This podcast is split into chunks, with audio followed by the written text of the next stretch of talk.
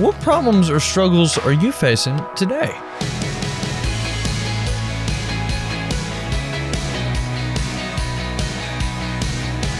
Hey there, I'm Andrew Stevens, and this is Unlocked, your daily key to unlocking God's Word in your life.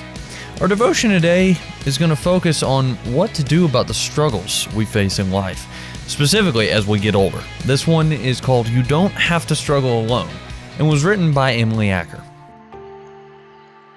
As you get older, the problems in your life can seem to get bigger and scarier. When you were younger, there might have been someone who would take on your struggles for you, but now you have to face more of these challenges without help from others. Yet, God is still in control, even when your problems seem like too much to handle. You're never alone. When life's heavy, we only have to turn to God in order to get some relief. Jesus said, Come to me, all you who labor and are heavily burdened, and I will give you rest. Jesus has compassion on us, and he calls us to follow him instead of striving on our own. Because of what Jesus has done, dying on the cross and rising from the dead, we can be with God. Once we put our trust in Jesus, He sends the Holy Spirit to live inside us as our helper, counselor, comforter, and advocate. The Holy Spirit reminds us of everything Jesus has said and transforms us so we can love others as Jesus has loved us. When I feel like I have to do things on my own, I need to be reminded that God is there and I'm never really alone. Even if I don't have a human to turn to for help, I have a God who goes with me through all that I have to face. Nothing is too heavy or difficult for God. When you are faced with struggles, you can turn to God for help. Your life is probably not going to be easy. Most of us face some type of hard times. But even though we will have trouble in this world, we have an unshakable hope because Jesus has overcome the world.